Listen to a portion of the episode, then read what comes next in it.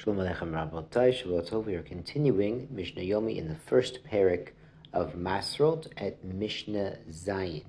Recall that the last topic we talked about was when the finishing step of a food product was the Gemar Melocha. Because before that point, someone could have a casual snack, an Achilat Arai, from this produce without taking the tithes. But once it's reached that final completion point, one can no longer snack from it until he takes the tithes. So Mishnah 7, Hayayin, what about for wine? Misha Yakapeh, from when he skims it. So skims what? So he's skimming from the top of the lower gat, the lower basin. The way their wine press was set up, Rabbi they would have the uh, tub at the top where they would trample the grapes and it would flow into a vat. And then from the upper vat down through some sort of pipe or waterfall kind of situation to the lower gat where it would ferment. So once you've skimmed off the residue, the grape peels or stems or seeds from the lower gat, then is considered finished even though it's not yet fermented. And the Mishnah says, Afal pi even though he's already skimmed from the lower vat, Koletz minagat He could still take out of the upper vat, a minitzinor, from the pipe area. Vishota, he could still drink that. It's not considered done until it's in the lower reservoir where it will sit and ferment. Hashemen, by oil, a similar situation. Mishyod leuka. Once it goes into the receiving basin next to the press, it's considered done. Afal pishiyared, even though some oil has run into that basin, no till mina ekel. He can still take from the sack. They would put the olives into a sack and then press them, so you could eat olives out of the sack casually before tithing. Hamemel, and from under the stones that they used to crush them. Mibain apotzim, and from between the boards, either the boards they used to push down on the sack or the boards holding the framework of the press together. Now the Mishnah turns to an interesting halacha. If you put uh, untithed produce onto something else or onto a heat source, does that make it finished, a finished product? So the Mishnah rules,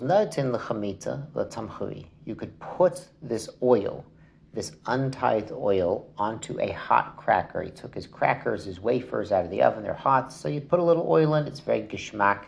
That's fine to do without tithing, or la tamhui, on a food that's already on the serving platter. Aval lo yeten lekadera, the lalfas kashen rotchin, but you cannot put this untithed, unfinished, it's not even finished yet, unfinished oil into the kedera, the pot, or the lalfas, also called the ilpas, the frying pan, kashen rotchin, when they are hot, when they're on the fire, what we call, you might be familiar from Hilchos Shabbos, a kli rishon, a utensil, a cooking implement on the fire is kli rishon. So if you're putting this unfinished oil there, it's becoming part of a cooked food, and now by definition, it's considered finished, and there's no more achilat arai. Any eating of a cooked, prepared food like this is achilat keva and must be tithed first. Rabbi Yehuda Omer is a qualification.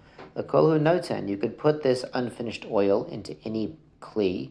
Now he's talking about a kli off the fire, not a kli on the fire, because that would definitely cook chutz midavar sheish bocha except for a kli off the fire. It used to be on the fire, still warm, has food in it, so could you put your oil in there? Not if it has chometz vinegar or brine, because those items accelerate the cooking process. So then its untithed oil will be part of a cooked dish and will need to be tithed. Mishnah Ches, ha'igul. Our igul is famous from our study of Maseches Truma. It's a round cake of figs. So instead of just eating figs, they'd squish the figs up into a cake, and then you could cut slices of the fig cake and eat it that way. So when is that done and needs to be uh, tithed before it's snacked on? Mishiyachalikenu.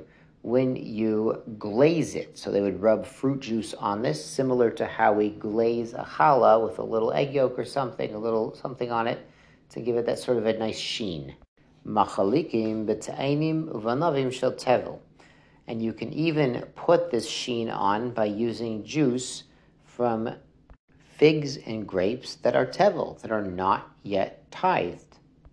So since you're sort of squeezing the liquid directly onto your igul, your fig cake, it's not really considered juicing.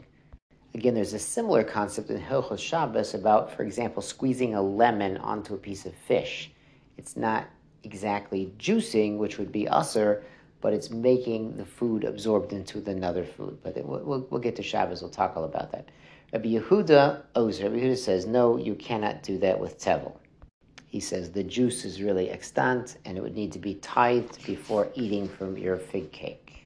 Hamachalik ba'anavim, someone who's glazing his fig cake with grape juice, lo huchshar. It doesn't make it able to accept tuma. And we talked about in the end of Trumot that there were seven liquids that if they get onto something, make it ready to accept tuma. Rabbi Yehuda Omer Chochsha. Rabbi Yehuda says that does indeed work to make it Mekabel Tuma. A grow growth. Now, what about dried figs? You could put figs into a cake, or you could simply dry, dry them and then you stick them all in a barrel. Mi sheyodush. When you squash them, you squash them down in the barrels, you can fit more dried figs in there.